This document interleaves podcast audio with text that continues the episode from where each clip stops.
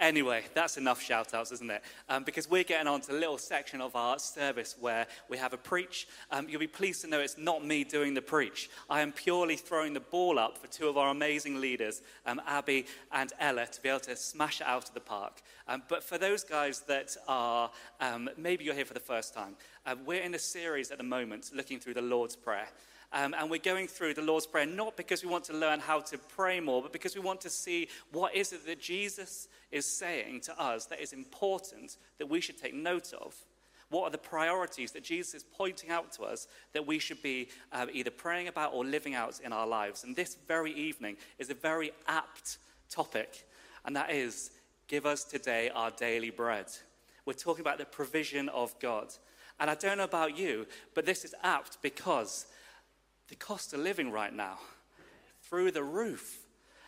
We're struggling, aren't we? Like inflation hitting almost 10% at the moment. More and more people are going to food banks. I was filling up my car with petrol the other day. I swear I just tapped the, the handle and it was 20 pounds. Just one little tap, 20 pounds. We're really struggling. But the amazing thing about God is that He is a God of provision, He's a God who cares. And we're going to learn more about that this evening. Um, as Dave has mentioned, we've got two people coming up to speak. Um, Abby, do you want to come up first? Um, Abby is, yeah, give her a big round of applause. Come on, Abby. I'll give you a little one of these as well. Abby, it's over to you. Thank you so much, Matt. Hello, church. How are we doing?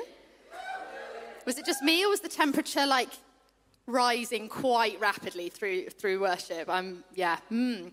Um, yeah. So for those of you who don't know me, my name is Abby. Um, I have I worked out I've actually been around this church for about half of my life. So that has been amazing to journey with some of you for that time. And particular, I, we're in a, a, theme of shouting out. So I'm going to shout out the Muller's crew. I actually have the privilege of living in a community house, and some of them have come out tonight. Uh, to support me. I mean, many of them come to the church anyway, but what can I say? Um, what else can I let you know about myself? I work for a community interest company which um, delivers services to youth and children across Bristol and the neighbouring counties. So I, yeah, I get to do exciting things like manage an adventure playground in Hartcliffe and deliver on some mentoring services um, in South Gloucestershire. Um, and alongside that, as my paid profession, I have the utter privilege of serving on um, the Devotion Youth team. Another shout out. So yeah, I yeah, I am going to use this as a, an opportunity for a shameless plug. If any of you feel like you might have a heart to see young people um, come to know Jesus and, and follow Jesus, please do get in touch. I think it, we are genuinely in a place where the, uh, the harvest is plentiful, but the workers are few. So, yeah, please do come forward. We would love, love, love to have you on, on board serving our young people in this, this church in this city. So, enough about me. Um, I'm going to kick us off this evening highlighting some miracles of provision um, throughout the Bible. We're just going to take three, um, and, and that is examples of God supernaturally providing for his people through the Bible. So we're going to dive straight in and we're going to start in Exodus 16. And what's going on here is the Israelites um, have been delivered from slavery in Egypt, um, and they're now wandering in the wilderness. Um, and they're getting a little bit desperate, they're getting hungry, and they're getting to this point where they're starting to grumble and they're starting to think, actually, perhaps my life was better under slavery because at least we had something to eat. Um, and they take this grumbling to, um, to Moses, and Moses takes this grumbling to God. And actually, rather than rebuke his people or try to discipline them, um, God responds with grace and mercy and, uh, and goes to provide for his people. And, and many of you might um, know of this miracle, this idea of manna from heaven. Um, in, in Exodus 16, verse 12, it says, The Lord said to Moses, I have heard the grumbling of the Israelites. Tell them, at twilight you will eat meat, and in the morning you will be filled with bread. Then you will know that I am the Lord your God. Um, so it's not only bread from heaven, there was also meat, there was quail kind of scurrying around. Fancy, hey? And actually, this bread, it wasn't just kind of plain dry bread. It actually says later on in the passage that it tasted like honey. And I love this miracle because it's such a relational um, act of provision for God, from God. It, he, he really wanted the Israelites to come back to him day in, day out. And, and trust him just for what they needed for that day. In fact, if they collected too much, then the next day they would, they would go back to their store and they would find that, that the manna had gone moldy. And actually, um, as Matt was speaking about the, the line from the Lord's Prayer, give us today our daily bread, I think so often we maybe see that as just like, oh, God, would you meet all my needs for today? But actually, for the Israelites, it was, it was literally meeting their daily hunger needs, and God was able to do that day in, day out for years. Um, we're going to jump forward um, to the life story of Elijah as told in 1 Kings. Um, I, I, love the story of Elijah. It, um, there's actually countless um, tales of, of provision throughout his life. Um, just before this story that I'm going to focus on, uh, there's this brilliant line that I love. It says, um, God says to Elijah, You will drink from the brook, and I have directed the ravens to supply you with food there. I love that idea. Imagine if, if God directed birds to supply you with food. I, I just thought that was brilliant. And actually, just after this, um, there is this uh, example of God again meeting um, the needs of his people in a time of, of great need. So we're going to read through um, 1 Kings 17, verse 7 to, to 16, and it says this um, Sometime later, the brook dried up because there had been no rain in the land. Then the word of the Lord came to him Go at once to Zarephath in the region of Sidon and stay there. I have directed a widow there to supply you with food. So he went to Zarephath. When he came to the town gate, a widow was there gathering sticks. He called to her and asked, Would you bring me a little water in a jar so I may have a drink? As she was going to get it, he called, And bring me, please, a piece of bread. Very polite. As surely as the Lord your God lives, she replied, I do not have any bread, only a handful of flour in a jar and a little olive oil in a jug. I am gathering a few sticks to take home, make a meal for myself and my son, that we may eat it and die. So, this is how kind of dire it had got for, for this widow. Elijah said to her, Don't be afraid, go home and do as you have said. But first, make a small loaf of bread for me from what you have and bring it to me, and then make something, for this is what the Lord the God of Israel says, The jar of flour will not be used up, and the jug of oil will not run dry until the day the Lord sends rain on the land. So she went away and did as Elijah had told her. So there was food every day for Elijah and for the woman and her family, for the jar of flour was not used up, and the jug of oil did not run dry, in keeping with the word of the Lord spoken by Elijah. And again, this. Um, this daily provision from God, and it wasn't just for um, for the prophet, for Elijah. Actually, the the provision, God's abundance, spilled out beyond that to the to the widow and her family. Um, and this um, this story just precedes um, another miracle, uh, a miracle of healing, uh, where the widow's son actually dies. And um, Elijah prays, and he, he, is restored to life. So this, yeah, this miracle of, of provision, God providing for the needs of His people, then kind of precedes this miracle of healing truly is a whistle stop tour. We're going to dive straight into the New Testament now. And um, again, the life of Jesus is riddled with um, miracles of provision. You may well know um, the miracle of Jesus turning water into wine at a wedding, um, the feeding of the 5,000. Um, but there's this brilliant um, little miracle in Matthew 17, um, which I love. And this one isn't about providing um, food needs, it's actually provide for providing fi- financially. And, and, the disciples are, discussing with Jesus about the temple tax, and, and as Christians or as, as Jesus followers, should they, uh, do they have duty to um, pay this temple tax? And, um, and rather than just answer their question, Jesus actually um, is able to provide the tax that they need to pay. And in Matthew 17, verse 11, it says, Go to the lake and throw out your line. Take the first fish you catch, open its mouth, and you will find a four drachma coin. Take it and give it to them for my tax and yours. Brilliant.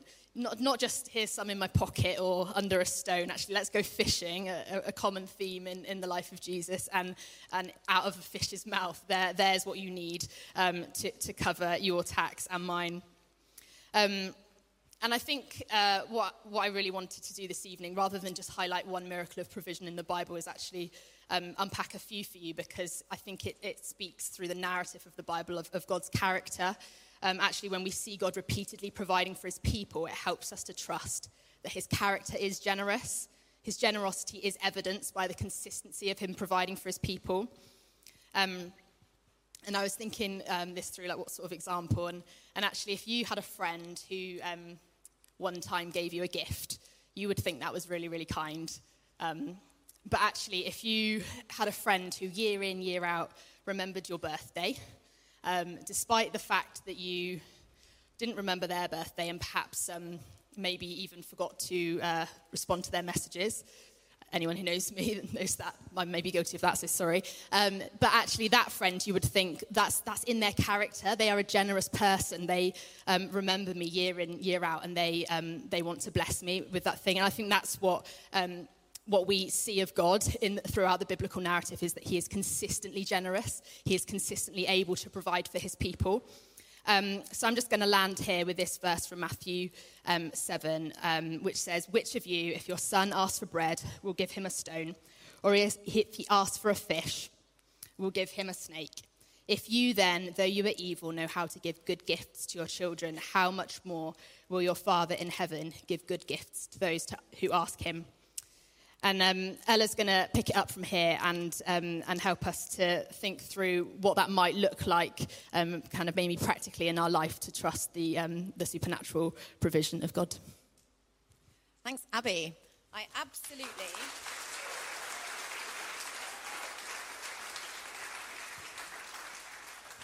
Absolutely love what she's just done there in um, pulling out God's character from stories of the Bible. If you want to know what God is like, Get your nose stuck in the nearest Bible at your earliest convenience and just tuck in. It's, it's how we know what God is like. So, those are stories from the Bible that tell us about what God's like and, and about his provision. And I've been fortunate enough to experience his provision in my own life too. So, um, I worked for a couple of years for a charity in America called YWAM. Um, it's all over the world, but I worked in America. And um, I had lots of opportunities while I was there. And one of the things that I was able to do was go to this conference. I heard about this amazing conference that was gathering tens of thousands of people together and inspiring them and encouraging them to, to go out into every part of the world and tell people about Jesus. And when I heard about it, I was like, i think God's telling me to go to that. So I started fundraising to try and get there because I had to fly to get there. And um, part of this charity, uh, my job was to, um, to lead outreach teams. So I had to fundraise $1,000 for my outreach to the Middle East. And then once I'd done that, then I had to get $500 together to go to this conference um, for like food and accommodation and flights and everything. And there are people in this room actually who donated to me during that time. So I just want to say thank you so much to everyone who did. So I was like fundraising and selling cakes and doing car washes and saving money. And my lovely friend Bruno donated flight vouchers to me. And, um, and I ended up with like a grand. I was like, this is amazing. I'm only £500, $500 short. And this, uh, this event called The Send um, had a fundraising night because all these people were coming from all over the world. They were like, we don't want to charge them for tickets when they arrive, so let's let's pay for the whole thing in advance. They had this fundraising night, and I went along. Um, to show my support, and whilst I was there, I felt like God asked me to donate $200 to the send, to which I replied, No, not doing that. Um, and, and God was like, No, go on, Ella. If, if you don't donate this money, the send won't happen and you'll have nothing to go to. And I was like, no thanks. And I went home to bed. Um, and for three days, I woke up every morning like, oh crap, I need to give that money. and, um, and I just was like, no, it doesn't make sense. I need to get to the send, so I need to keep the money and save it. Anyway, by day three, I was feeling a bit guilty about this. Um, so I opened up the Bible and I was reading through Luke, and I got to that great passage in Luke 6:38 where it says, um, "Give and you'll receive; you'll be given much." Pressed down, shaken together, and running over, it will spill into your lap. The way that you give to others is the way that God will give to you. And I was like, okay, Lord, that's incredibly unsubtle message received.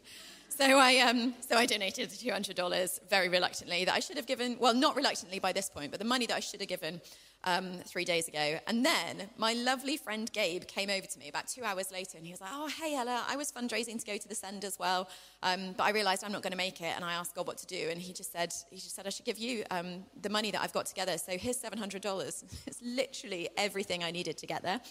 Um, and it was so I got there and it was amazing and God did a lot. But I was so encouraged. I was like, this is incredible. I don't know why Christians haven't realized this. If we're poor, then it's amazing. We're so encouraged. We should all be poor so that we always have to rely on God for our provision. I was like, we should tell people this. So I was telling my friend this plan I had. I was like, I'm just going to be poor forever. I'm going to go back to Bristol and get a really low paying job, and I'll always rely on God, and it will be amazing because He'll always come through, and I'll get really encouraged. And she's much wiser than me and more mature, and she said, Ella, what if God wants you to have a well paying job?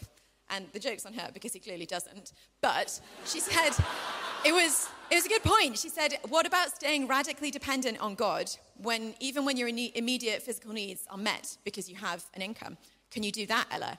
And I was like, don't think so. I would have no idea how to do that. But I've been pondering that question ever since. What does it mean to live in radical dependence on God's provision when your immediate physical needs are met? And the first thing I'll say is it's harder than being poor, I think. Um, poverty is also difficult, but like it's harder than I thought it would be. Um, but I've been thinking about it for a couple of years and I've come up with two possible answers. Firstly, we've got this radically generous God. So that means that we should be radically generous people. Radically generous Ella, radically generous Matt, whatever. I don't, I feel like lots of people might know someone where they've got like that wealthy friend who, whatever trouble they get into, their parents can always bail them out of it because they've got the finances.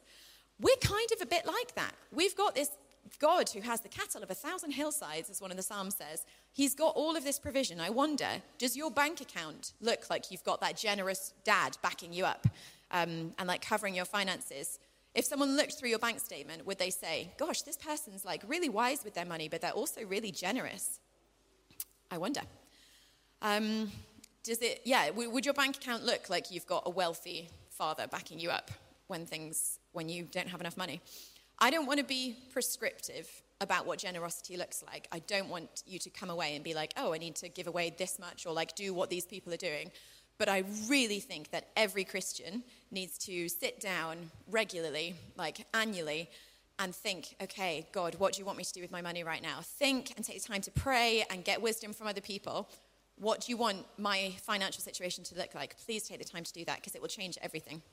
Um, every time that Jesus gave of himself, it was sacrificial. When he died on a cross, he gave the very highest thing, like the highest value thing he had to give, the highest value thing that anyone's ever had, he gave. Is your giving to church sacrificial? Is your giving to charity, to the needy, to like the oppressed, to all of you know the people around you? Is it um, is it sacrificial? Do you is it, is it like the excess at the end of the month, or would you be willing to sacrifice to kind of cut back on your own stuff? I'm not saying you've got to, I'm saying think about it. Do you treat money like it's yours? Like, okay, God, I'll give you my 10%, or like, if I'm generous, my 12% or something? Or do you think, God, this is your money that I'm stewarding? What would you have me do with it? John Wesley, who was the founder of Methodism, and he was around in 1700s, hence why he looks like that, um, he, he worked out, I need about 44 pounds a year. Obviously, it was the 1700s, so that's why he needs just 44 quid. It's like, I need 44 pounds a year to live on and to like cover my travel and like housing needs. That's what I'll do. Even when his income was over a thousand pounds a year, he still maintained the 44 pounds a year. He gave the rest of it away. Over his lifetime, he gave away 75% of his money. That's massive. And yeah, he, he still lived off that initial income. There's a prominent Christian leader who I was in a seminar with, and he said, like, don't spread this. So I'm not going to say his name, but I think probably a few people in the room would know of him.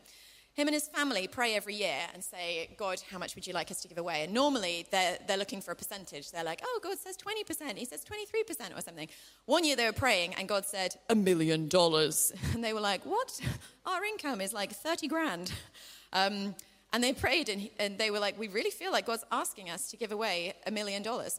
So they were like, we don't have that. So God said, I want you to ask me for the money to give away. And at the end of the year, they'd given away a million dollars and their income was still only 30 grand. So there's this weird dynamic where God's incredibly generous, and our response should also be incredibly generous. So the first thing, generous God, generous Christians. That's, that's I think, how we can live um, in response to like having a God of provision when our financial needs are immediately met. But the second thing, I think, would be to not like to acknowledge that although lots of our physical and financial needs are met, like even if you're poor in the UK, it's really hard to starve to death. Universal credit is a flawed system, but it's there. The NHS is there, food banks are there. So I don't, It's a nuanced and pastoral conversation that unfortunately we don't have time to go into tonight. So if, if you've literally struggled for food or for accommodation or like the threat of homelessness, then I, I don't have time to talk about that in the way that it deserves. At the moment, I just want to speak to people for whom it would be the exception and not the norm to need miraculous provision of like food or housing or something. To those people, myself included, we need to acknowledge that our needs are so much greater than financial. Like, let's not patronize. Let's not just think that we're like, we've got it all sorted just because we've got our bills paid or whatever. We are broken and poor people in spite of our incomes. There is a mental health crisis that is crippling this country. We don't know how to do relationships. We can't do conflict at work. Um, we need so much provision from God, and it's ignorant to assume anything otherwise, really. So maybe you need God's miraculous provision of patience for difficult people that you work with. Maybe you need his provision of like endurance to faithfully continue like looking after elderly parents or raising challenging children or having difficult neighbors or maybe it's literally just getting up in the morning is really tough. That's a reality for a lot of us. And um, and maybe you literally need god to step in miraculously and provide for, for those situations. Maybe you need god to give you love for difficult awkward people that you are related to or that you live with or have in your small group. Like, I don't want to devalue the word miracle, but it has sometimes felt like the actual provision and intervention of God that has stopped me from murdering a family member and, or like trying not to like keep fighting when I'm like, I know I'm right and you're wrong. But, you know, like when God steps in, you're like, okay, you're providing for me here. Pete Greig has this brilliant mnemonic to help us pray, and it's P R A Y. So it's like P is for pause, R is for rejoice, A is for ask, and Y is for yield. Do you yield to God? Do you pray, God, help me, I need the grace to deal with the situation, and then walk on? Or do you sit there and yield, submit to the Holy Spirit, and actually receive what He's giving you in that moment before you go on and tackle the day? My great personal friend, Denzel Washington, um, every night before he goes to bed, he puts his slippers really far under the bed so that in the morning, he says, I have to wake up and get on my knees to reach my slippers. And while I'm on my knees, I thank God for the day and I ask Him for the provision to get through. I ask Him for everything I need because I can't get through the day without what the Holy Spirit's providing. Um, I think He's absolutely right. We are Christians and it's arrogant to assume that we can do our lives without Christ. So let's pray for the things that we need. The, the daily bread, the stuff I need, is the fruit of the Holy Spirit to exhibit a Christ like lifestyle or to simply just walk like Jesus did. So, two things would be be radically generous and acknowledge how great our need is beyond our immediate finances. Um, I'm going to hand over to Matt now, but thank you so much for listening to Abby and I. Um, yeah, lots of questions that I've thrown out there. I encourage you to keep mulling them over and um, asking your pals like what their response would be to those things. And uh, yeah, just keep wrestling with this stuff. Amazing. Thank you, Ella.